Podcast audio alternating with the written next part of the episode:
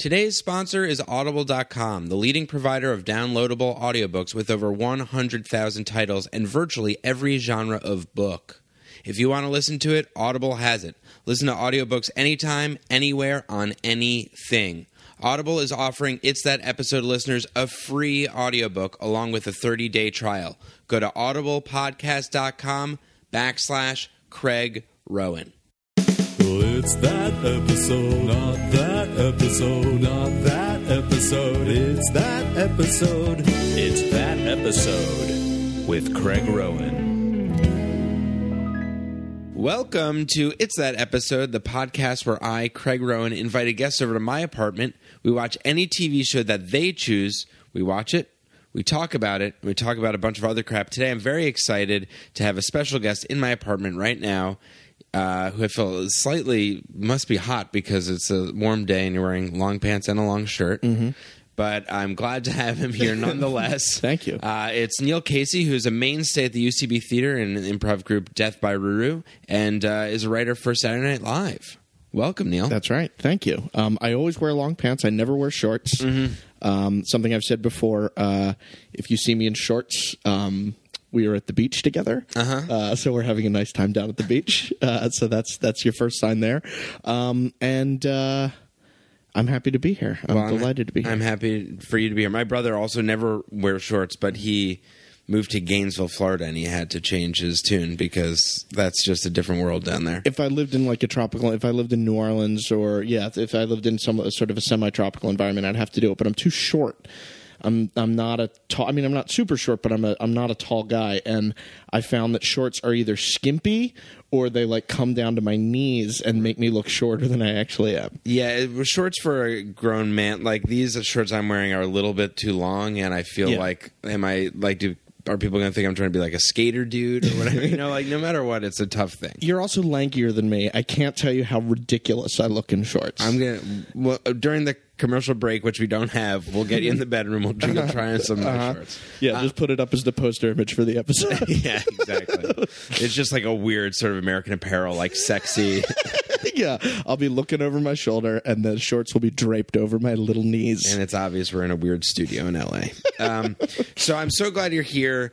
I'm excited to watch the show that you want to watch. I have to admit that I I'm I never got super into this show, so I'm excited to have somebody here that's like really into it. And mm-hmm. I feel like the all the shows that you mentioned when you we emailed back and forth, I'm like love, and this one is just one that's sort of passed Yeah. by and I've obviously watched it but never was never like one of those mainstays for me. So why don't you talk a little bit about what you chose and why? Well, I am. Uh, I'm a fan of your show, and I'm amazed that no one that you've never gotten a Trekkie here because what we're going to be watching is an episode of Star Trek: The Next Generation. Um, this show for me was in syndication when I was a kid. It came on at 5 p.m. on Fox 29 in Wilmington, Delaware. Um, and uh, I, as a kid, uh, from middle school or so, was really into it. I was really into watching Star Trek, and I, I still am. I think it's uh, good sci-fi, good television, and um, uh, I was really into it. And and during my adolescence, I was. Uh, I got worried. I, I, I one time asked my dad because I went to a Star Trek convention and I saw like all the like losers who were there, and uh, and I was like, oh god, I don't want to be like these people. And my dad said, it's okay, you're a kid and you're really into a TV show. These um, these guys are like adults and they're like defining their lives around a TV show. But yet here I am at that age now, twenty years later, doing. Um, uh, still really into it, so shamelessly so.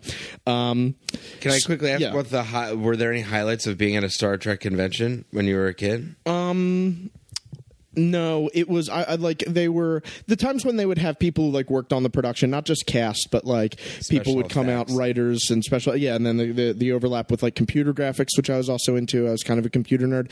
Some of the stuff that the actual information and the interesting people in the room were would be uh, somewhat interesting. I really only went to two or three um, in middle school. Um, but uh, uh, no, I mean it was pretty clearly just a just people trying to sell you stuff. You know, Right. it was like toys and and um, you know extra books and stuff like that. I guess I got a book or two, but um, uh, no, I, I the the uh, uh, the internet was coming out at around the same time, so I, I subjugated my my fandom. Um, the, the subjugate's the wrong word. I, I didn't go to I didn't go out. I went inward to the computer. In which you also didn't need to relate, like talk to people that you didn't want to talk to Right. at a convention. Yeah, like I was sucked in. depressed. I remembered I was in fourth grade. My friend Ryan took me to a Star Trek convention, and I was just like, "Oh my god." I don't want to be like these people when I grow up, and it put me off the show. But yeah, it was like not the show, but it put me off the idea of that sort of fandom. Totally. Um, but I was still really into the show, and I remain really into the show. I am I am a Trekkie. I like the original series. I like Deep Space Nine. A little bit of Voyager's fine. Ladder Enterprise, though I stopped watching it at the time. That's when I gave up on it in college. And um, and for this for uh, next gen, as you called it uh, last night when I saw you, Mm-hmm. Yeah. um, you when you just came in, you had three particular episodes that you were like sort of, you know, choosing between. Um, how did you? And you said that none of them were sort of the go-to sort of classics. these are none of the be- these are these are not on the they're on some people's list of maybe top 25 maybe but um the ones I was thinking about are a little bit more deep cut. So I'm not doing the best of both worlds, part one and two, which was a season cliffhanger where Captain Picard uh, gets captured by the Borg and becomes one of the Borg. I'm not doing um, the Inner Light, which is a, a, a, a, great Patrick Stewart episode. I'm not going to summarize all these. I'm not doing it for the Trek fans out there. We're not doing Darmok. Um, we're not doing I, Borg. We're not doing Times Arrow Part One or Two, where Mark Twain has a lot of extended scenes with Whoopi Goldberg in the past. and that's a top episode. That, that's, that's a top episode. That's a well-known episode. Um, I said Darmok. We're not doing. Um, uh, we're not doing the season finale. We're not doing all good things. Uh, uh, the contenders were the most toys, which was a great uh, Brent Spiner data episode um, that shows you how much. Uh, uh, uh, uh, Star Trek relied on the same 90s character actors to play everything that you saw on every contemporary show from Murder She Wrote uh, uh, LA Law and all that stuff. Um, uh, 80s, I guess. Um, the, those same people. Or, uh, uh, uh, and, and I was also thinking about um, Remember Me, I think it's called, where uh, Dr. Crusher, uh, Gates McFadden, uh, uh, uh, is losing everyone that she knows. They're disappearing, and then no one's ever heard of them on the ship. That was another deep cut one I thought I was going to do. great, great Um, trope. But what we're going to be watching is Cause and Effect. Um, it's uh, a great ensemble episode. Um, so we we're going to touch upon all our favorite characters on Star Trek: The Next Generation, and um, it's uh, structurally kind of cool because the same um, time loop repeats over and over again, ending with the ship exploding, and then we've got a great surprise at the end, um, uh, a great cameo from '90s television. So I think it's uh, uh, and '80s t- television. It's going to hit all the marks that we want to hit. No, I'm glad is when before we started, you told me who that cameo was, and I already forgot. So I'm super excited. like, like, I don't know how that's possible because just ten minutes ago you told me. Yeah. and I'm so excited that I forgot. Great. You're going to love it. This the synopsis that it says um, on Netflix is pretty great.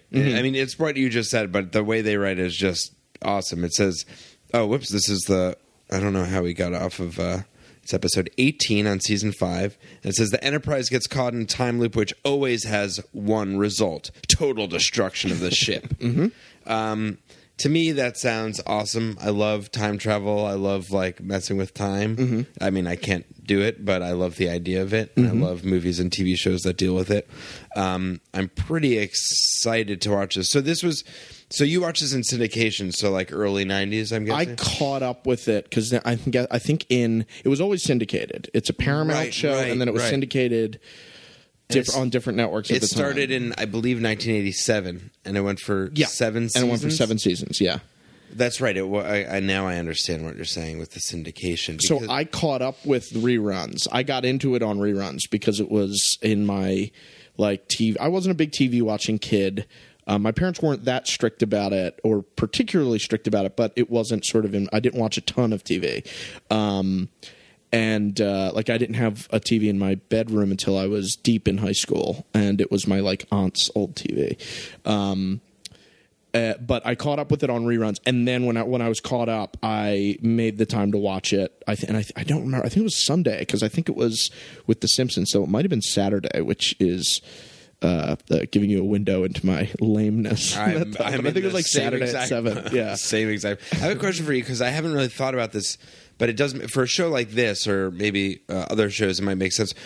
Most shows when they show reruns, do they show the reruns in order or do they just pick random episodes? they pi- they it, they show them in order, though they skip some that didn't get great ratings or weren't that good. So I guess there was some editorial control at the time, but there were. Um, I when I'd watch it daily, yeah. If they did the cliffhanger the the day before, you'd Right. get the the resolution the day after. Yeah, I think they did a pretty good job because I would remember when it would reset because season one of Next Gen is pretty rough.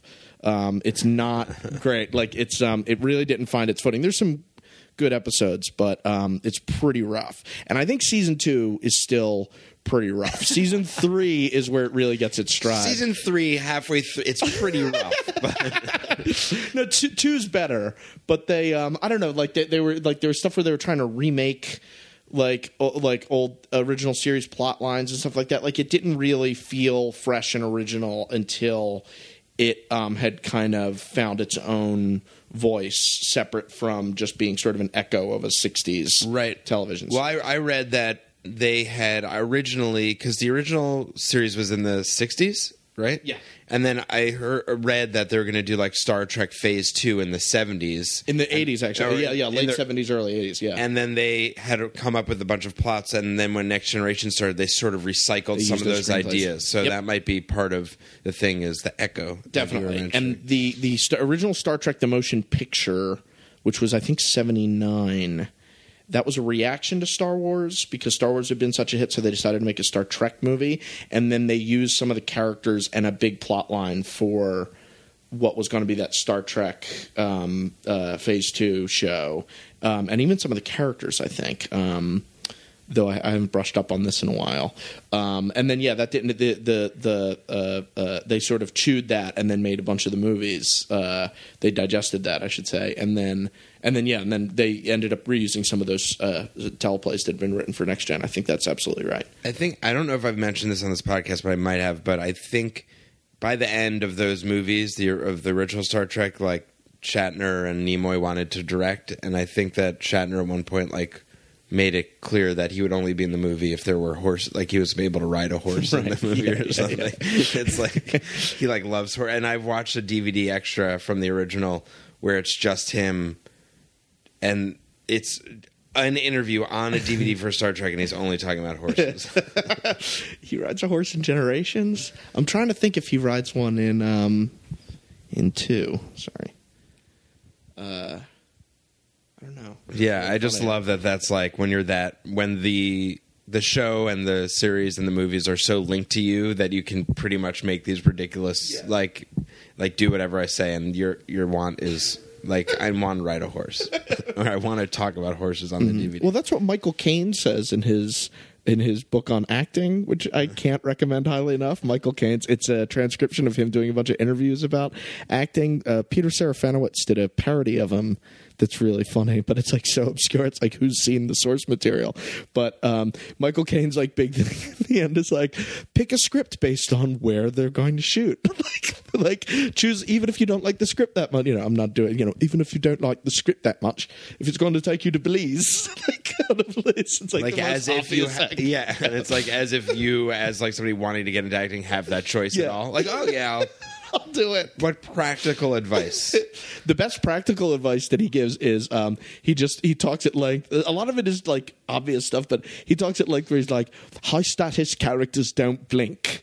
Like if your character's supposed to be high status, don't blink. That's like amazing. a weak character. Like look, make eye contact with your scene partner using the eye that'll expose the most of your face to the camera. So if the camera's over your right shoulder, Right. I'm going to make eye contact with your right eye with my right eye so that the camera gets the most of my face. Wow. I, I'm uh, I've mentioned this before, but I'm reading Arnold Schwarzenegger's autobiography on my toilet. Nice. And he was and Conan, which was his first Conan the Barbarian, not Mm-hmm. the Destroyer, was his first big movie. And Tommy Lee Jones is there, and he had uh, t- Arnold had a big um, monologue that he couldn't get to feel real, so he went to. Uh, not To- did I say Tommy Lee Jones? I meant James Earl Jones. I don't know.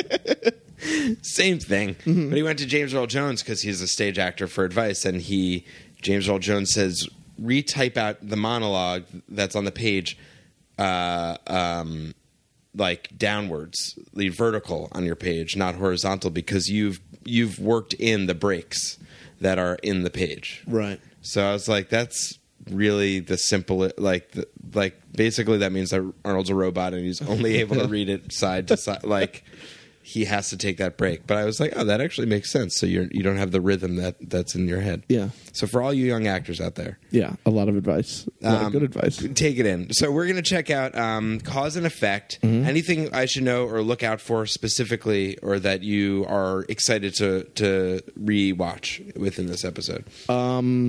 Yeah, it, it, it hits some of my some of my favorite tropes. It hits the poker game, which is occasionally a plot device that uh, actually ends the whole series. Um, that the the uh, the senior staff um, uh, all play poker together, and one of the silliest things about the fact that they all play poker together is actually who they are, which is that it's Commander Rikers, the first officer, is just a regular guy, sort of charming, bearded Lothario, um, plays. Uh, uh, poker against an android, an incredibly powerful an android. So you don't want to play poker against you know a card counting android. A g- uh, Geordi, who's uh, LeVar Burton with a visor who can see the cards, and uh, and then Worf, who's a Klingon who. Um, well, that's less interesting, but you know, he plays. It's like a real motley crew of people to have a poker game against, especially considering. Oh, and an empath and Counselor Troi who can sense your emotions. So it's like So it's like a terrible artist. You're just the regular human there, you're yeah, like, fuck. It's a terrible poker table to sit down at. Have you seen the video of Riker sitting down? Yeah. Oh, I love that. Yeah, he That's jumps over the thing. He like yeah. he like sort of like horse saddles it. Like Yeah. he, he he puts his foot over it. That's just every time. Yeah. great. Yeah. So, and I assume and hope that was just his choice. I I would imagine so. um, awesome. So let's check it out. We'll see a poker game. We'll see a time loop, and we'll see a lot of total destruction of the ship. yep. It opens with that, which I love. I'm super excited. Let's check out cause and effect. Here we go. I'm sorry to call you all here so early, but we couldn't wait till 0700 hours. We think we may have an explanation for the odd occurrences around here. Commander. This is going to sound pretty wild. Somehow we've entered what seems to be a temporal causality loop. We think we're stuck in a specific fragment in time and that we've been repeating that same fragment over and over again. Is this what's causing our deja vu? Yes, but it's more than that. In deja vu, you only think you're repeating events. We actually are. Our theory is this. Every time the loop begins again, everything resets itself and starts all over. We don't remember anything that happened before, so each time through the loop, we think it's the first. You mean we could have come into this room, sat at this table, and had this conversation a dozen times already? A dozen, a hundred. It's impossible to tell. We could have been trapped here for hours, days, maybe years. If what we're saying is true, those voices I heard might have been echoes from previous loops. It's the same with the phase shift in my visor. After images in time. A quick reminder that today's sponsor is Audible.com, the leading provider of downloadable audiobooks with over 100,000 titles in virtually every genre. Audible is offering It's That Episode podcast listeners a free audiobook along with a 30-day trial. If you go to www.audiblepodcast.com backslash Craig Rowin, C-R-A-I-G R-O-W-I-N. Check it out. It's a great offer. And if you're a fan of Star Trek and that's why you're listening, there are literally, I think there might be 100,000 Star Trek books. Uh, there's one called Star Trek Conversational Klingon, if you want to learn Klingon. There's one called uh, Star Trek, The Entropy Effect. There's one called Star Trek, Spock versus Q. That could be interesting. Uh, William Shatner uh, narrates his own book called Star Trek Memories. There's uh, Star Trek, The Next Generation, Q Squared, uh, uh, To the Stars, the autobiography of Star Trek's Mr. Sulu, Star Trek Voyager, Mosaic, Star Trek, Yesterday's Son. There are so many. There are so many. There are f- over five pages, uh, and every page has 100,000 choices. So go check that out. Uh, get a free audiobook and a 30-day trial at www.audiblepodcast.com backslash Craig Rowin. Let's get back to Star Trek. Okay. All right, we're back. We are back and we're better than ever.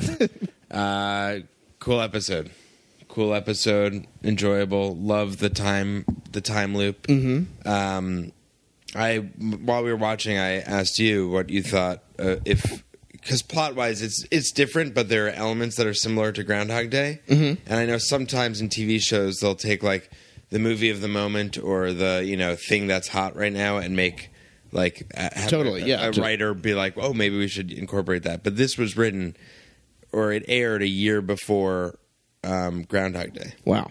I wouldn't. I when you brought that up, I had never made that connection, and uh, yeah, I'm impressed that it was a year before. I'm happy. Uh, I mean, I wouldn't have been disappointed if it were based on it, but yeah, Unless that was like a hot Hollywood script and they're like, this is going to be big. maybe. but Yeah. I, eh, I don't know about that. Um, no, but it was really cool. So, how would you? What would be like the synopsis? How would we explain sort of? Uh, I mean, we gave the basic plot, but sort of the um, the more nuanced version of what was going on in this episode. Uh, it starts with the ship being destroyed, which I remember being cool, uh, and that's why the, this the, this episode stuck in my head because in the watching it like the first time, you know, we're kind of immune to special effects and stuff now, but I remember at the time like watching the ship blow up over and over again was cool. Well, I also, if you're a kid watching this and that's the beginning of the episode, I mean, that's going to come as a pretty huge surprise. yeah, it's, Like, a, it's a good hook. within the first within the first minute and a half, the the main every character dies. Yeah. like in a in a huge explosion. Yeah, and then uh, and then after the title sequence, they come back and we see all the uh, a pretty straight um, uh, series of scenes that just lead up to the ship being destroyed. Uh, the characters are just doing their normal thing, exploring some new uh, uh, uh, area of space, and um, they're having like little weird moments of deja vu. But then um, uh, suddenly they encounter uh, like a vortex in space. Another ship comes out of it. It hits the Enterprise, and uh, the Enterprise explodes. Everybody dies. That's like the first act after the cold open, and then um, every subsequent act of the show, they come back and they're reliving sort of the same events, but they're having increasing levels of no better way to put it, deja vu, until they figure out that they are trapped in this loop. They don't know what's causing the loop, but they know they're trapped in it. So they figure out a way to uh, try and like leave a message that they will get when they repeat the loop um, through the character data, and then ultimately he receives that message uh, uh, in the last act to barely avoid the events that led to the destruction of the ship. That was something that totally made sense to me. So they keep going through this thing, and then at the end we find out that they've been going through this loop 17 days, Mm-hmm. but we only see probably four or five iterations of Yeah. this. And they t- they open up Data's brain, Mm-hmm. and they say we're gonna put in something where you can send a message to yourself, or like this will Yeah, it's just techno babble. It's like we're going to create a thing where you can like ultimately at the moment right before Data dies in one of the time loops, he like sends himself a message. But the idea, I mean, it's all techno babble. It's the same reason that they have like Geordi's visor being able to like see echoes of what happened. Right. It's just it doesn't actually make that much sense. But and the words that they like, there are things called like gravitron, Yeah, capacitators. field and all that. exactly. Yeah, Just yeah, for a plot device. Words that are somewhat familiar, but you're like, I don't know it. But that's why they have Troi chime in and be like, like a message in a bottle. And they're like, right, exactly. it's like, it's, Shut uh, yeah. Get it. the message will just float here and we'll get it. How? Don't worry about it. It'll just, it'll happen. Um, so the message that um, the message that data ends up okay. So right before the explosion, there's a lot of hectic stuff going on. The ship, uh, Captain Jean Luc Picard says like, "What are our options?" More or less. Riker gives one option, which is to Uh, open the, like, decom, like, have all the air, like, open the shuttle bay and have all the air burst out. And, which, uh, which he thinks will maybe move yeah, the ship like in a different direction. exactly. And then Data's suggestion is we'll shoot a ray. Yeah, that use the tractor beam to push it. Yeah. tractor beam to push the other ship away, and that's what has always led to the ship exploding, uh, hitting th the, their ship. Mm-hmm. And the message that he sends to himself is the number 3 Mm-hmm. So throughout this loop, the last loop, we keep seeing the number three pop up, like they're doing the poker. They're playing poker, and all the cards are threes. yeah, Data's dealing threes and then threes at three of a kind. which is good writing because Data is dealing like it makes sense. Yeah. Because then at the end he admits maybe I somehow subconsciously made dealt all threes. Yeah. and then the three the threes are in every like I don't know computer. Yeah, he's making it come up on the screens. He's just seeing threes everywhere. But it's like, and then at the way end, and they're like, maybe we should do a level three diagnostics check because Right. they realize that three obviously means something. And then the last second, when he gives his advice to Captain Jean Luc Picard, and he says we should use a tractor beam, then he looks up to Riker's lapel, Yeah. and sees three dots, Yeah. which is his uh, command, like Yeah, it's like just shows that his rank. his rank, and he's like maybe three means use his suggestion. use his suggestion but Yeah. that is so like that is ama- like that's i would just if i was sending a message i would have said choose riker's idea yeah, the number But they three- said like it would just like he wouldn't totally receive the message. It would just be like subconscious.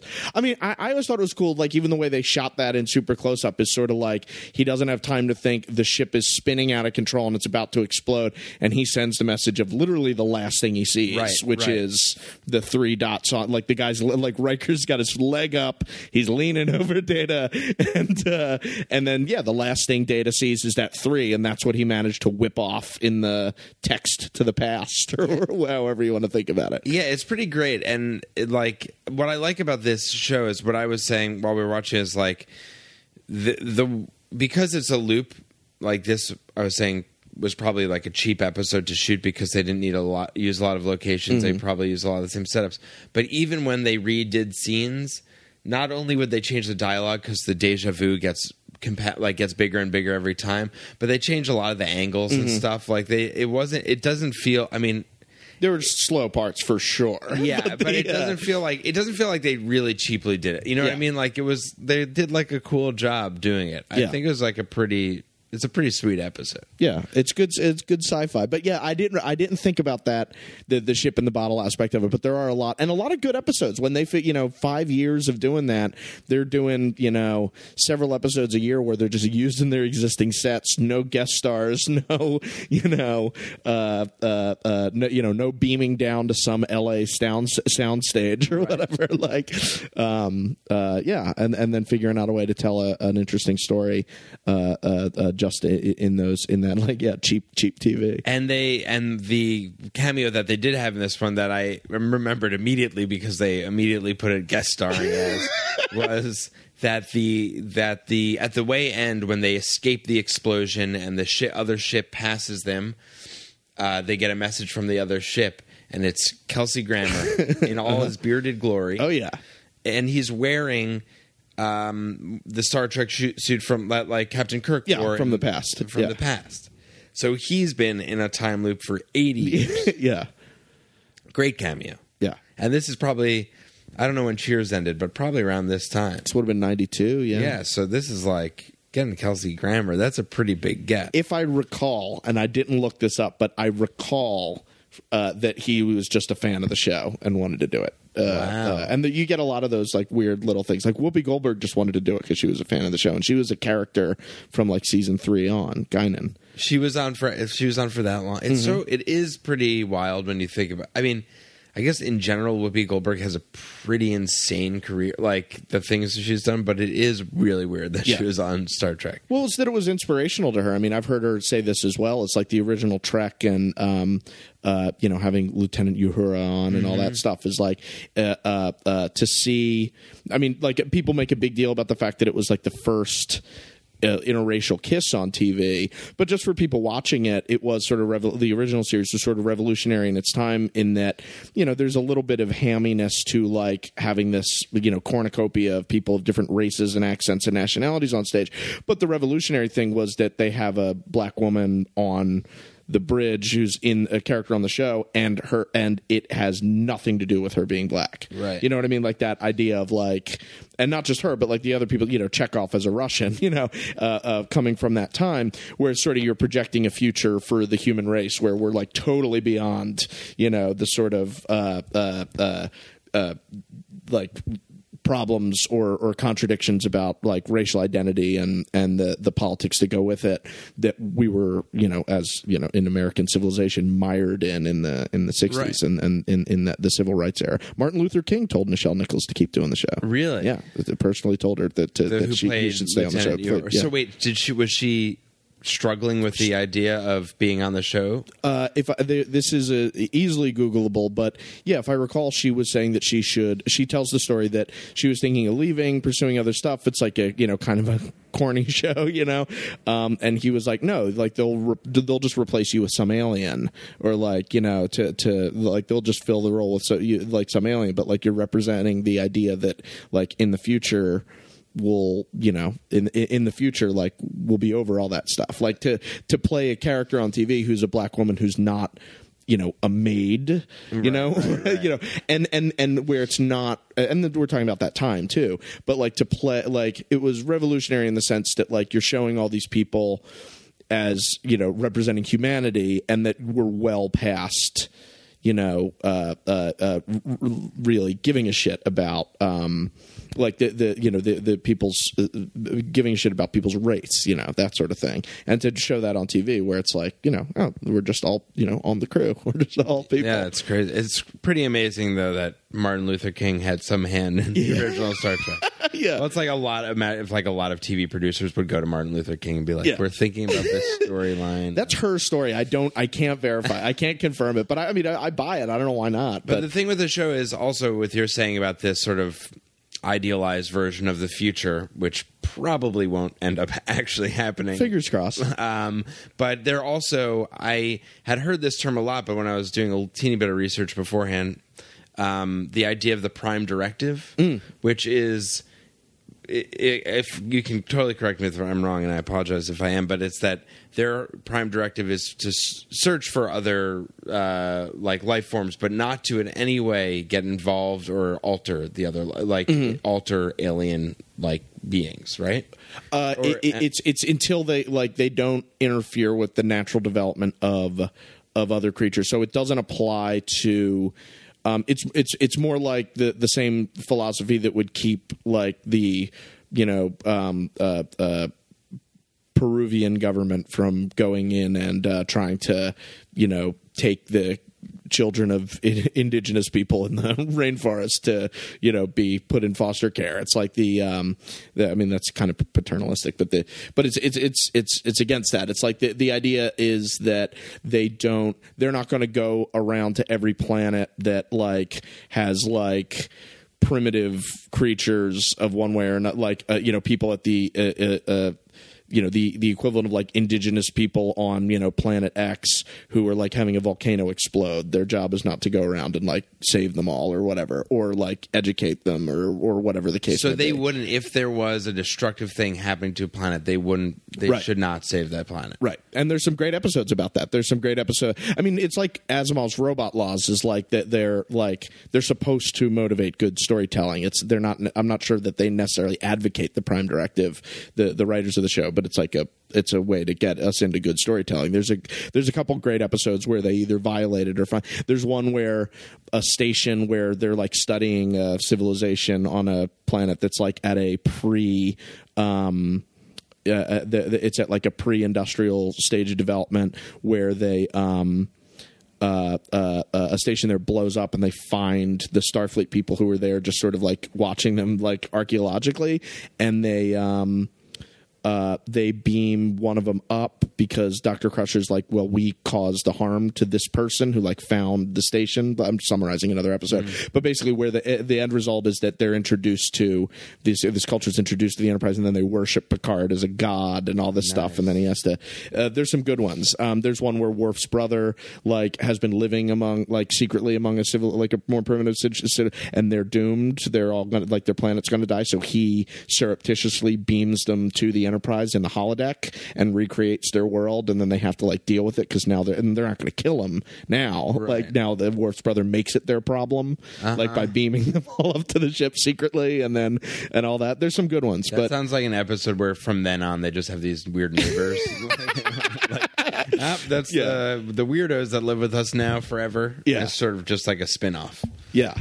Um, But yeah. they don't interfere with the natural development of the. And there's some good first contact episodes too. It's like I think the the rule is like when create when like other civilizations in the the Star Trek universe can like when they start going to space or when they like get like warp drive, they can travel faster than light. That's when the the like the Federation people swing by and introduce themselves. And there's a, a few good episodes. Wait, sorry. that. If they get warp drive, when they when they get a degree of sophistication that they're like Right. starting to venture out into space, then they'll show up and be like, "Hello, hey guys, Yeah, hi. nice warp speed. yeah, nice warp speed, dudes." Um, that's pretty. That's pretty cool. So, but in general, they don't they don't make first contact unless that's the case. right. Wow, I didn't realize that. So most of the enemies that they have throughout the show, I mean, I guess this is sort of going to like Star Trek 101, and I apologize. Mm. Yeah, no, no, but that's like fine.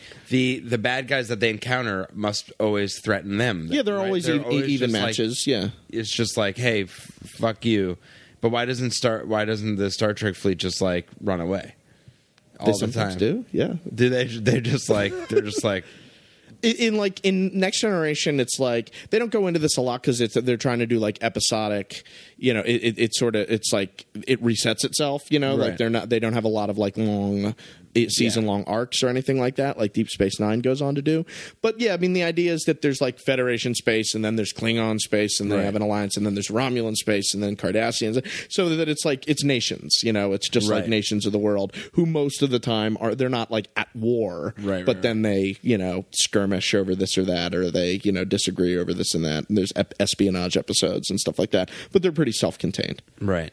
Now, this episode sort of featured, um, which you had the other one of the upper, other episodes that you had thought about doing was uh, Doctor Crusher Mm-hmm. episode, which is an amazing name for a character that doesn't seem like a that seems like a barbaric doctor. yeah dr crusher is like a, a beautiful fair-skinned redheaded woman right her- exactly so she's sort of in a way the center of this episode Yeah. even though it everybody like at first i thought she she's the first person we see under realize the deja vu Mm-hmm. and i was like oh it's going to be just on her which would be weird but it's everybody's dealing with it Mm-hmm. so is Dr. Crusher? I mean, does this often happen where it's like this person's episode? Because you were saying one of the episodes Yeah. was like a data episode, or uh, Well, part of the reason I wanted this was that I remembered it as being a data episode because data is the, the solves the Mm-hmm. Right, mystery at the end, right. but it's less than I remembered it, and it's more of a Doctor Crusher episode for sure. But yeah, they can, especially later on in the series, you can see. You know, uh, uh, I mean, it's just you know, it's, it probably comes down to whose representation was the best at right. the time too. Well, But, we like, did realize that this episode was directed by the guy who plays Riker. Mhm, Jonathan Frakes. yeah, He's probably got some good. He's like season five. Let me direct a couple episodes. Yeah, and he ended up directing the movies too. He directed. Really? He definitely directed Insurrection. I think he directed First Contact too. Wow. Yeah.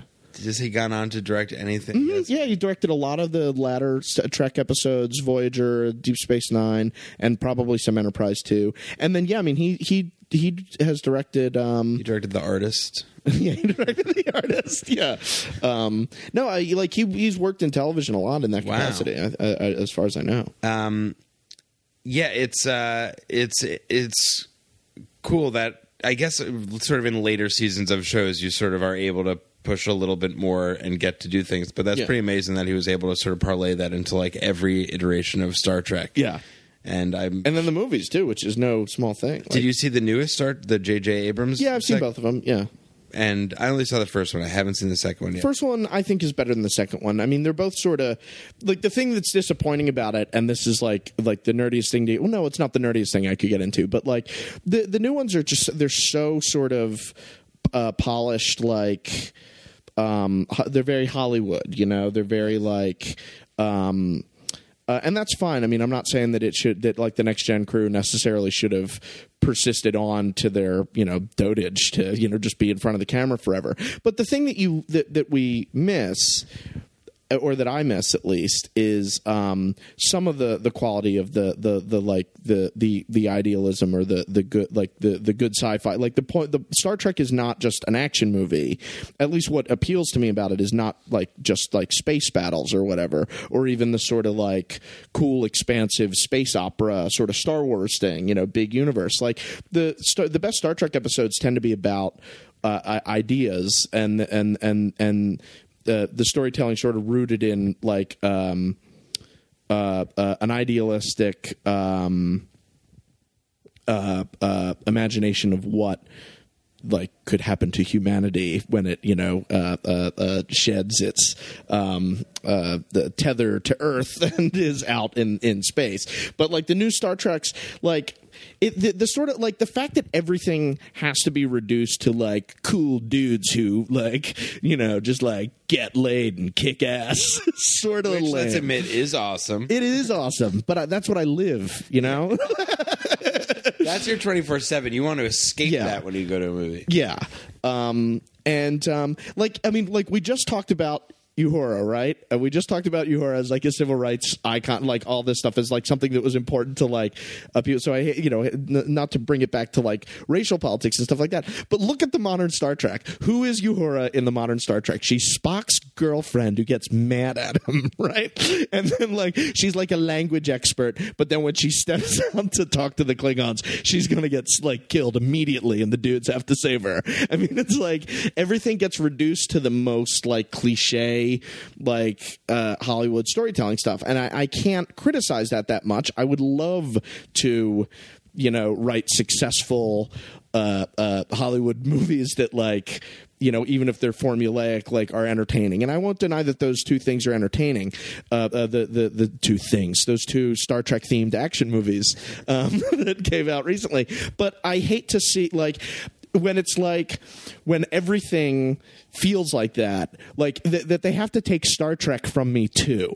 That like captain kirk has to be like fucking two twins listening to hip-hop in bed getting up to go do his fucking job that sucks man. Can't tell me like everything has to be that. Uh-huh. Like even fucking star trek has to be that. Sort of like oh man this guy fucking kicks ass. He fucks chicks. He listens to hip-hop. And like and nobody tells him what to do. It's like fuck man. Like everything has to be that like Right. even star trek even star trek which is like to me at least like the, the the the stuff that i love about star trek is the sort of like the ability to tell really interesting stories in a um uh, in a world that doesn't quite resemble the sort of like shitty, garbage, stupid world that we actually do live in. Like to imagine this sort of like thing where it's like, you know, humanity's overcome a lot of the bullshit that we're stuck with. And maybe in the future we'll get to go out and, um, you know, try to do even better, you know? But then it's sort of like, you know, you know, I get drunk. like, you know, this this asshole's telling me that I can't party. You know, Well, I guess because the equivalent of like what was going on in the '60s with Uhura would be like, I don't, and I don't, I didn't see the newest one, but if there was, you know, like a gay character where it's just Mm-hmm. that was this. That was the character, and it wasn't about that character being gay, but that was something Yeah. that was like notable. Totally. and, and we just sort of respected that that was the choice that they made for the future. They um they did a couple.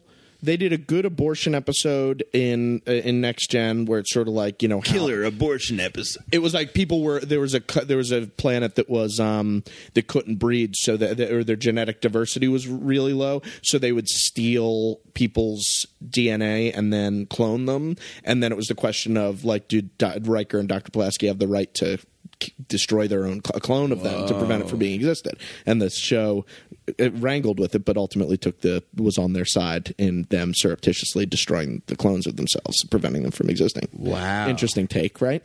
Um, there's a great there's an uh, uh, there's a that a lot of the creators have come out and said that this like one thing that they do regret that they talked about but never did was to do exactly that have just a gay character who just it was not the point. Like Right. it was uh, just a character who, like, to just introduce a character who's just like married to someone else of the same sex or in a relationship, and just have it not be the yeah, uh, uh, the point.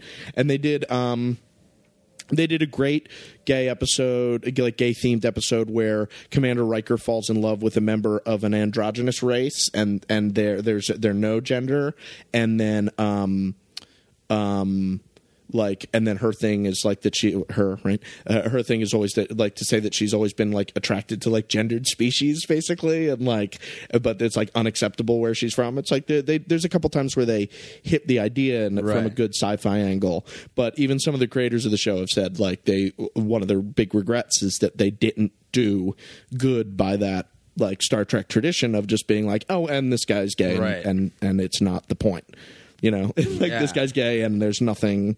You know, that's a fact, but that's not what the the the sum total fact that you need to know about this character. Anybody than someone being you know black or a woman or you know of of a, of a race or gender or anything else. Now, with a show that, because I I feel like you hold the show in high regard, and it's, I mean, from what I know and from listening to you talk about it, does have like this really good sort of foundation and like core belief system. Do you feel like this show ever sort of just also, like the movies, just sort of jumps the shark or does stuff that's just like, okay, that's that's ridiculous. Totally, yeah. I mean, there's there's uh, like especially with age, you know, there's a lot of tr- uh, next gen episodes that are campy as hell, Yeah. and not in the way that you're. It's like in the way that's still lame that we haven't gotten nostalgic for yet. Because then the way the '60s show is campy, we're like into now. Right. Like the wheel is spun all the way back around. Where like it's being that show was made at the same time that we're now watching like Don Draper live. Like we're Right. cool with that time again, or Right. however you want to put it. The campiness of it is, uh, but yeah, I mean, like in that sort of '90s TV campiness, there's some, yeah, there's some. There's some rough boys for sure. There's some rough episodes, um, or just like super corny, um, super corny episodes. Like, I mean, anything with like Riker as like a playboy plays really corny. The like, um, oh man, there's there's some real corn. There's some episodes that are like as corny as the like contemporary like murder she wrote of that time. You know, um, uh, that that are that are cheesy as hell. Yeah, undeniably. Yeah. The, now it's um it's funny to watch like because we were talking about when the in the intro came on and it felt very early '90s like the that it's like a really long opening. And I don't know, uh, do they ever? I feel like in the, some iterations they showed the cast while they gave the No, no, no. no. It's always a variation on that. because it's like I can't imagine. I mean, I, well, I guess Mad Men does do that, Yeah. but it's there's It's an old school title sequence. yeah, it is an old school title sequence, but I guess a little bit more is going on. But it definitely feels like when that came on, I just like went back to like Xena Warrior Princess, like Mm-hmm. Hercules, like that sort of that early '90s just um, visual is it just like Yeah. feels amazingly dated. And you remember it at the time, like it was like we were not. It's pre a lot of computer graphics, Yes. Though it, the, the Trek and and and the the the spin-offs, Deep Space Nine and Voyager, that you you can sort of see the upgrades that were being made to Lightwave, which is the 3D modeling software, like going with the show. You know, like oh, as we went, you know, the you see the ray tracing software improve. Um, but uh, you know, I remember it at the time as that title sequence is like it's like planets and then the ship flying around and stuff like that. And when that wasn't like when that like we with TV and movies now, it's so trivial to create that effect that like you forget that at the time it was like something that was you know kind of original or kind of unique to see even in a title sequence you know Right. like well done tracking shots with models in you know uh, 3d uh, generated planets flying around it, you know it looked cooler then than it does now Yeah, it- though it doesn't look like terrible now because it feels like they didn't do it's they didn't like try to overdo it. Like they didn't try Right. to do like sweeping like 360 Yeah. shots and stuff where it's like it looks like a computer generated image, but it's like oh, it's not like they didn't it wasn't like they injured a Third Rock from the Sun where Right. it's like like the planets bouncing off Right. each other and like right um, which is a classic opening and great I show i'm a big lithgow fan you know that John Lithgow, classic in it. Um, John Lithgow, also the bad guy in Cliffhanger. Mm-hmm. Um, great casting, and also i think lithgow's an american treasure i'm being completely sincere i love lithgow What are other of his credits that you look to? I saw him in The Columnist on Broadway. Mm-hmm. Um, I saw him in Dirty Rotten Scoundrels, also on Broadway. Uh, Harry and the Hendersons. Harry and the Hendersons, of course. Um, a Third Rock from the Sun, I enjoyed. Yeah. I mean, the guy can plan a line; he nails it. I yeah, he was great. And I, I recently watched rewatched the pilot of Third Rock from the Sun. I was like, this is I like this show. Yeah, and he, he's got his children's songs, children's book. I mean, I think he's a lunatic. I think he's like an insane Oh, person, he's but in the best and way. he murders people, but we love him dearly. Yeah. yeah. I I did not see the Dirty Rotten Scoundrels musical. Wish I had because I love that movie. It's all right. Yeah, it's pretty good. Um, uh, did you ever watch this uh, side note? But ever watch um, Six Feet Under? No, my dad loved it. I never watched it. It's a great show. But the my fa- favorite scene ever from Dirty Rotten Scoundrels growing up was the scene where Steve Martin is uh, I forget the Ruprecht. Ru- Ruprecht, and he pees his pants, and Yeah. he's like, "May I go to the bathroom?" And he's like, Thank you. "Thank you." But the woman who he's on the date with in that scene is the mom in uh, Six Feet Under. Oh. And now watching that because she's such a great actress and she's unreal in in Six Feet Under. It's just so funny. It adds another layer to like one of my favorite Yeah, scenes that's ever awesome. in, in film. um, so uh, time travel, uh, um, time travel in Star Trek. Um, any other uh, time travel uh, related Star Trek episodes? Many. Too many. Too many. and that's I remember so- some of the lame ones too. in the, I remember. I don't know if it was in this one or in the original one where they go to the old. But I think that must have been the old one where they go to the old. One. Yeah, West. that's that's original series. and you're just like, come on, guys. Yeah. Are we? Are we really doing that? Oh, well, I think that's they go to a planet that just is the old west. They would do that right. pretty. They would do that pretty casually, where it's like, and we're going to show up at this planet, and it's fucking Nazis. There, they're just here. There's Nazis here. What? Yeah, it developed the same way as Earth. They got Nazis. like, oh, okay. I mean, but that's like, yeah, that's them doing. You know, they're, they're they're just they they they you you give them a pass to to do the sci-fi they want to do, but. Um, Especially if they're on a uh, like a lot that has a cowboys and Indians. Yeah, exactly. thing. They they have to just be able to use them every once in a while. there's too much time travel in Star Trek in general, especially in um, I think uh, uh, if, I'm trying to th- get my example straight. Like I think there, there's they use it as a crutch, especially in Enterprise. That's kind of where they lost me um, in the the show Enterprise. They were doing like so much time travel and um, like time travel to tell a particular story. I think is always is like has a chance of being fine. But they were trying to do an arc in the show Enterprise with like all this time travel stuff, and it just didn't make sense, and it just felt like kind of lazy and shitty. Um, but the uh, in next gen they uh, there's a there's a few good time travel episodes there's um, there's some like alternate history episodes where they like shift something happens and then the reality shifts and they're they you know have to fix something in the past or something they have um, the season finale the, or sorry the series finale is great time travel captain picard is jumping around to different points in his own life he goes far to the future where he's like an old man and he goes far to the past back to like the first seasons of the show Nice. to do stuff. It's a really, really, it's a, it's the best series finale of any series that I've ever liked. Uh, like it's satisfying. Like it's what you hope that they do like at the end. that and Six Feet Under. Six Yeah. Feet Under is like noted as one of the best series finales ever. That's great. Um, that Like Sopranos, like- I like. Like just to gauge where I stand Right. on those things. Like I'm fine with the Sopranos ending. I liked it.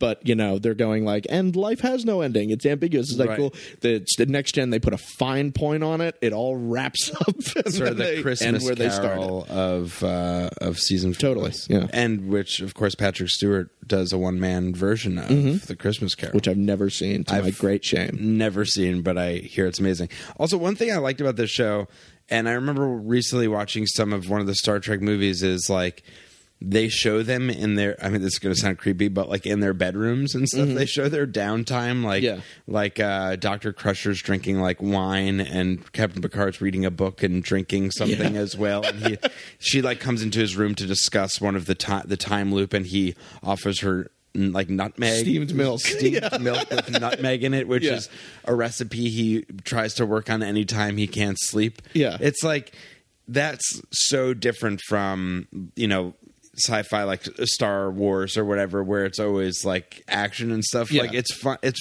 funny and it's interesting to just see them sort of in their own world like yeah, they just live here. Yeah, it's- and there, there is that sort of soap opera aspect to it too. That is definitely true. And like, yeah, I mean, there's a soap opera aspect to the show at all. Like, you can talk about their relationships on the show and like who likes who and the history with people and stuff like that. And that's definitely a big part of you know just ep- uh, uh, the show and episodic television. But yeah, exactly. It's not all. Yeah, it's not just like cool dudes Yeah. kicking ass all Yeah. the time. It's like kind of a calm, intelligent adult show. Um, well, I have to ask you because in one of the when Captain Jean Luc Picard and Doctor Crusher are talking, he sort of does give her a looker. Or so, there was one moment that I perceived as somewhat sexual in nature. Mm-hmm. Did they ever have? Was that a running thing, or was I just projecting? Yeah, they um uh it, it was like more there was more of a like mystery about their relationship in the like the first season and i think originally the idea was going to be that captain picard was responsible for her husband's death when he when her husband was under his command and that's established that that her husband died on the um on the stargazer actually um but uh, there was like going to be some confusion about whether like her son Wesley was his child, I think, and like w- was he having an affair when she was married, but all that. But they never really got into that. They said they left that behind, and then yeah, they settled into they have like a yeah a a sort of middle aged romance going that um is that um simmers rather than um little companionship. than- yeah yeah and uh though i think um I guess that yeah, the, in the future we find out that they like wed at some point, but they definitely had. It wasn't like a Sam and Diane thing at all, but they have. Uh, uh, yeah, they they don't really get together at any point. They don't really make an arc of that, but they yeah, I kind of wanted to see them get it on. man. Yeah, yeah. It's sort of a bummer. um, now, from your uh, your own experience, you already talked about going to a convention. Was there? Did you ever have any? Did your fandom ever come out in any other ways when you were younger? I went as data for Halloween when I was in uh, uh, fifth grade, and I think I did it again the next year.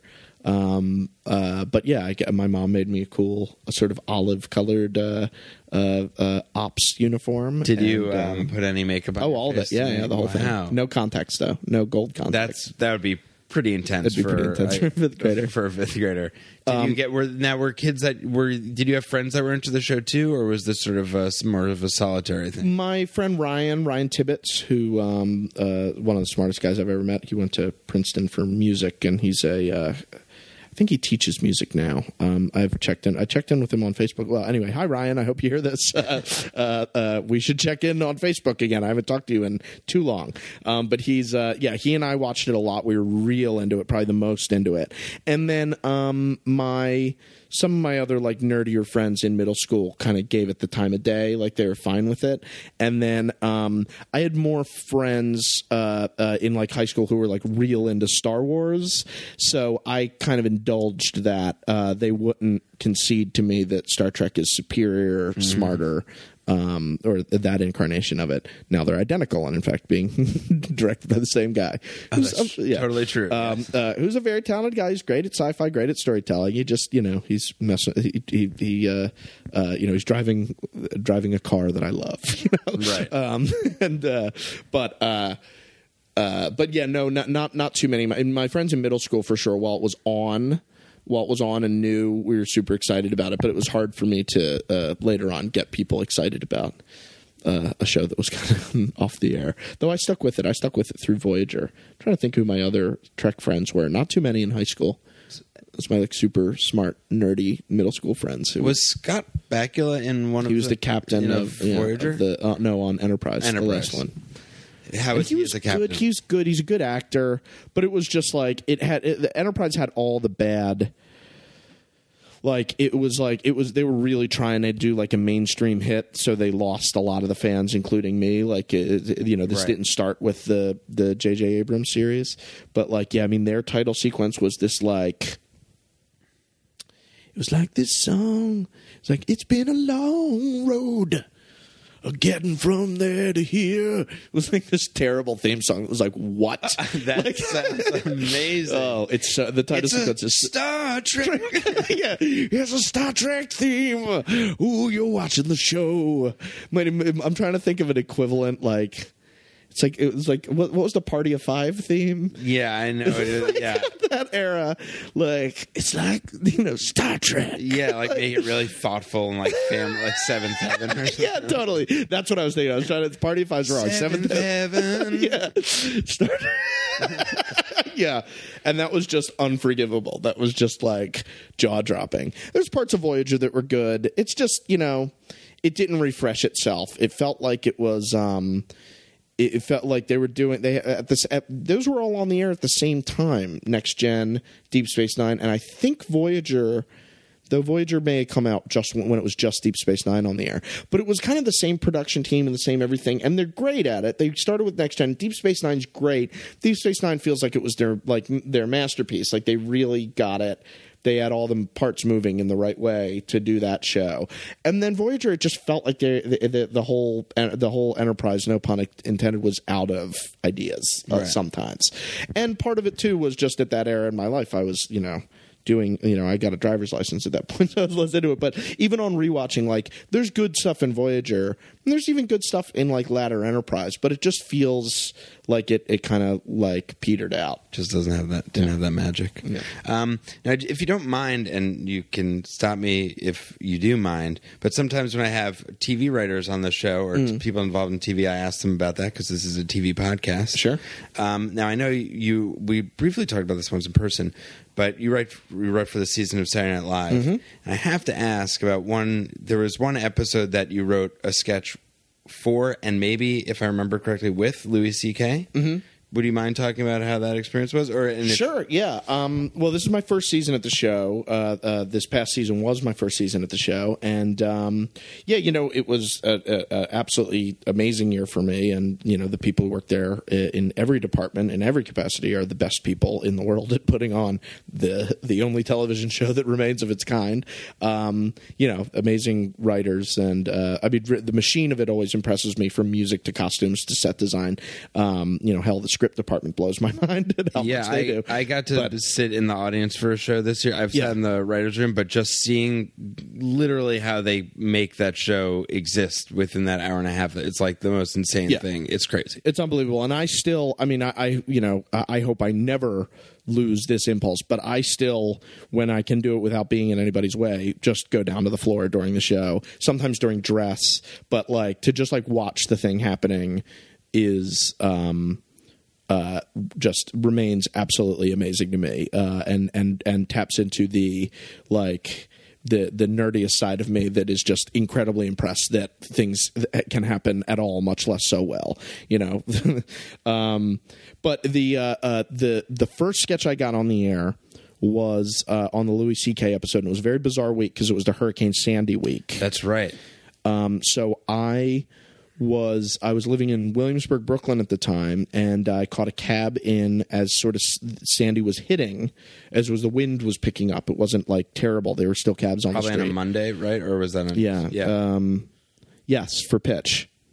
Um, so that was Monday, and then you know, uh, uh, and then I was planning on camping out at Thirty Rock, um, and I brought a change of clothes and a battery powered radio and that kind of thing, and um, the people there were like some of the the the, the production staff. They were like, "No, you're an idiot. Don't camp out here." I was like, "Oh, okay." like we'll get we'll get you a hotel room. I was like, "Oh, okay." So uh, we stayed at a hotel um, near Rockefeller Center. It was a nice place.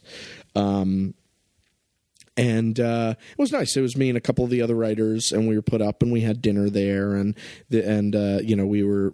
It was a surreal experience over the next couple days that I was still in that hotel because we had power. It's not really. I mean, it was windy and rainy and stuff like that, but I was in a bed that was more comfortable than the bed that I have at home in a hotel in like in Manhattan, and I lived in Brooklyn at the time, and i and I had a very surreal experience of watching the local news coverage of every you know all the terrible things that were happening for Sandy in a very sort of strange state of mind. Like here I am in this hotel, you know, like watching you know Battery Park City get flooded, you know, and this kind of thing. And it was very, you know, it was um, you know, there's a million stories uh, uh, uh, that happen to everybody out there, but the um, it was very surreal from my point of view. But at the same time, we were putting on the show, so like we were working as hard as we always work, which is insanely hard. you know, it's very like people are. There's not much to think about, much less uh, uh, do anything about when we're doing the show, and that's true for everybody who works there. Um, uh, uh, so on Tuesday on writing night, um, I'd had the idea from staying in a hotel the night before, uh, where they were just sort of just like you know nickel and diming you on like weird little charges, and I was sensitive to racking those up because I was even grateful just to the show for getting me the hotel room in the first place. So you know I'm not going to ru- bill my dinner to the room. You know Sure. I'm not gonna, all this the little things that happen. The you know which bottle the the two bottles of water in your room, the one is free, and then the other one the other one has a char- little yeah. thing around the Right. neck that means that you have to pay for it. Yeah, just crazy. So I just had half a pitch, and when uh, um, when um, uh, uh, you know, hosts will come around and meet with all the writers. Some more, than, you know, some uh, more than others, or fe- feel like being more involved than others. And nobody wanted to be more involved than Louis. From my, like from my perspective, he came in, he hung out, all that, and I pitched him kind of a you know a, a wishy washy version of the idea because again, it's Louis, and uh, um, and then he just sort of riffed on it and. Um, turned it into a better idea, pitched some jokes, and then I got on a run with him, just pitching jokes back and stuff like that. And I was just taking notes and doing it, and then I wrote it, and then it ended up being the first show I got, the first thing I got on the air, and it was very strange. I was staying at that hotel. It's Louis of all people. The hurricane's happening in the city, and um, and then it just ended up being the the the, the first thing I got on the. Uh,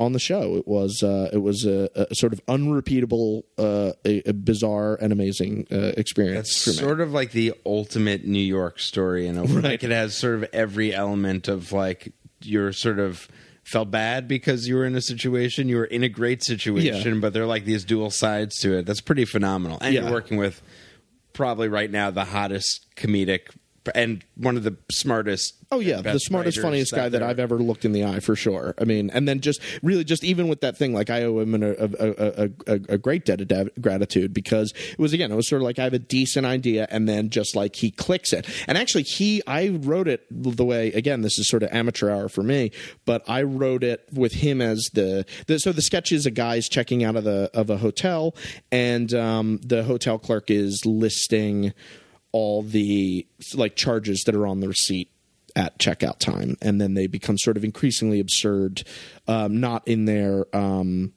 um, not in the sense that they're nickel and diming, but they're like they're they're crazy. It's so it's like you know um, one you know continental breakfast, yes. One uh, uh, bottle of water, yes. Uh, six uh, diamonds, I'm sorry, six diamonds delivered on a pillow of the finest silk. Uh, you know, and it's like, well, that's why we check the charges. I didn't get diamonds, you know, that kind of thing. Um, paraphrasing my own damn sketch, but the uh, uh, but originally I thought I wrote it as Bobby as the the character, and then Louis is the guy checking out, and then Louis wanted to play the other guy. He was like, well, I'd actually rather play the guy behind the desk. Can we do that? I was like, of course, yeah, do whatever you want. Yeah, like Yeah. yes, yes. No, you're no, the, yeah, no, no, no, no, no. I got. I'm really particular about this my not first get on sketch. yeah, yeah. I know what I'm doing. this is my, you know, this is mid October, so it was my fifth episode, maybe, or something like that. No, no, no. I'm going to be precious about this. Um, uh, but, uh, yeah, it ended up getting on, and then, like that was the the thing with the machine is uh, the machine of the place was that like we re- rewrote some jokes in between dress and air. Like I asked for uh, uh, uh, uh, going on the, getting a printer to like wrap it up. We wanted to like have the like the printer take a while to print, and then I thought it would like jam it. So no big deal. It's just a little extra joke at the end. But our amazing props department is I go like, can we get a um, like a printer. And and their their answer isn't sort of like, oh, a printer in 45 minutes? Why are you asking this? Their answer is, what kind of printer? I go, like an old dot matrix? Yeah. like we'll get it. Like yeah, no problem. We'll get that here in ten minutes. It's like you, know, you want a toe? I'll get you a toe. You know, um, and uh, but the funny the, the story I always I always tell about this is um, so I'm you know you know i'm nervous but it's just it's the nice sort of nervous because i'm just i have stuff to do you know it's like i'm not just sitting there biting my nails i have to work on the first thing that I've ever gotten on air. So I'm, you know, talking to the props department, talking to all the departments that I have to talk to between dress and air, taking the notes that, that we get, um, uh, uh, and and and um, and then just watching it again and fixing the jokes or rewriting the jokes that didn't go so well and this and that. And um, I had uh, uh, initially wanted that dot matrix printer. But then it was like, oh, are we going to do special effects? Have the actual paper come out and all that? So I was like, uh, you know what, a sound effect would work just as well. So I went to again our amazing sound effects department. I was like, can we? I approved. I listened to the sound, listened to the timing of it, just uh, eek eek eek eek eek, uh, uh, the dot matrix printer, and then um, uh, told told him to cut the the the actual printer. We didn't need the actual printer on there, so um, I'm trying to remember the timing of this. So I needed to tell Louis and Bobby that the printer was just going to be a sound effect. Right. No, I had told them that. They knew that the printer was going to be a sound effect, but I realized that I hadn't given them an eye line to agree where the printer would be. So this was this may have been me overthinking it. I don't think it was, but it was like I realized when they're sort of getting set up that it might be nice to just make sure that they've agreed where the printer would be. Just in case they make Just references to it or whatever. he if Louis going down there, but you know, just uh, just and again, that may have been me being a sort of a paranoiac. So on the um, on the uh, on the set, they're getting set up, and I just hop up, and I normally would have been behind the cameras watching it on a monitor or something like that. I hopped up on the set. And I said to Louis and Bobby, I was like, "Okay, so there's going to be a print, the printer sound effect, and it's that, and uh, uh, uh, and we'll just say the printer's right here behind the desk." And then Louis looks and goes, "There is a printer back there." And I look, and props had put the dot matrix printer back there. So so I was like, "Oh, okay, there's a printer there." I was like, "Oh, well, then that's where it is," you know. And that was it. And then they're waving me off. You know, it's like we're at the commercial break before the sketches. You know, I can't be up there. And when I left, well, as it turns out, I had no not. There's no way for me to have knowledge of this, but I had no knowledge of this. That went out as the the teaser uh, uh, on the show. I remember going that. up, and then me and Louis having like a what? There's why is there a printer? Oh, oh, hey, there's a printer there. Love it. I remember that because I was watching the show live, I think, Yeah. and I remember it was. It's like the little what they call in the industry a podbuster, so Right. you don't fast forward all the way through the thing. Where they Right. and in SNL they smartly put like the behind the scenes, and you're on there. And I was like, oh my god, that's Neil, and that means that he obviously wrote this next sketch. I'm going to pay extra attention. Yeah, and I got the hell out of there. But it was such a bizarre thing. And then Lorne was standing right there, and uh, uh, uh, before the sketch started and all that. And yeah, it was just incredible. I'll never be able to repeat. Like, no matter what the first thing I ever got on air would have been, that would be an irrepeatable. Like, there would be no way to repeat that experience. But that particular sort of um, uh, configuration of circumstances is remains so bizarre. I will take that with me to the end of my days. Well, it's pretty amazing, and this is the end of your days because Greg? try the evasive maneuver. All hands on ship.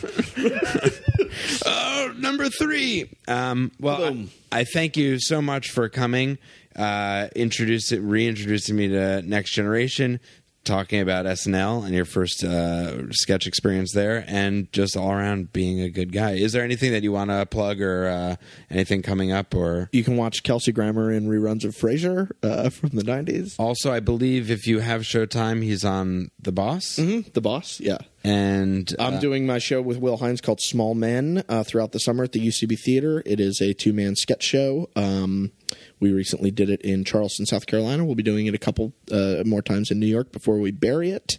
Um, Awesome. Yeah, that's pretty much it. And I, I'd also say, as a fan of your Twitter, that if anybody doesn't follow Neil Casey's Twitter, you should. Fo- it's not at not Neil Casey, At not Neil Casey. and uh, just look at it, and you'll realize why it's yeah, it's kind far of an art project. It's complete. it's the best Twitter uh, Twitter uh, account going right now Mm-hmm. in my mind. Um, so thanks so much, Neil. I really appreciate it. Thank you, Greg. Have a great night, Night. Night, night. Baby, I hear the blues are calling. Toss salads and scrambled eggs. That's right. Mercy. Here's to the finest crew in Starfleet. Engage. Captain Jean Picard of the USS Enterprise. Captain Jean Picard of the USS Enterprise. Make it so. Make it so. I'd like to thank my guest Neil Casey for stopping by, watching some Ch- Star Trek with me. I love time loops. Star Trek is very enjoyable, and Neil is very informative, uh, which was very enjoyable. And, and that story about uh, SNL with Louis C.K. and Hurricane Sandy was great. So uh, if you're a fan of the podcast, follow me on Twitter at Craig Rowin, Facebook, it's that episode. Leave a comment on iTunes, or just drop a, a, a blank envelope uh, with no address or return address, but with a, an old stamp that's no longer the right amount of money, 46 cents, do it lower, and, and just inside write a comment about it. It's that episode, and I think it'll get to the right person who needs to see that. All right, thanks so much for listening. We'll see you next time. Have a great night and an early mañana. Adios, amigos. Incredibly unbroken, move.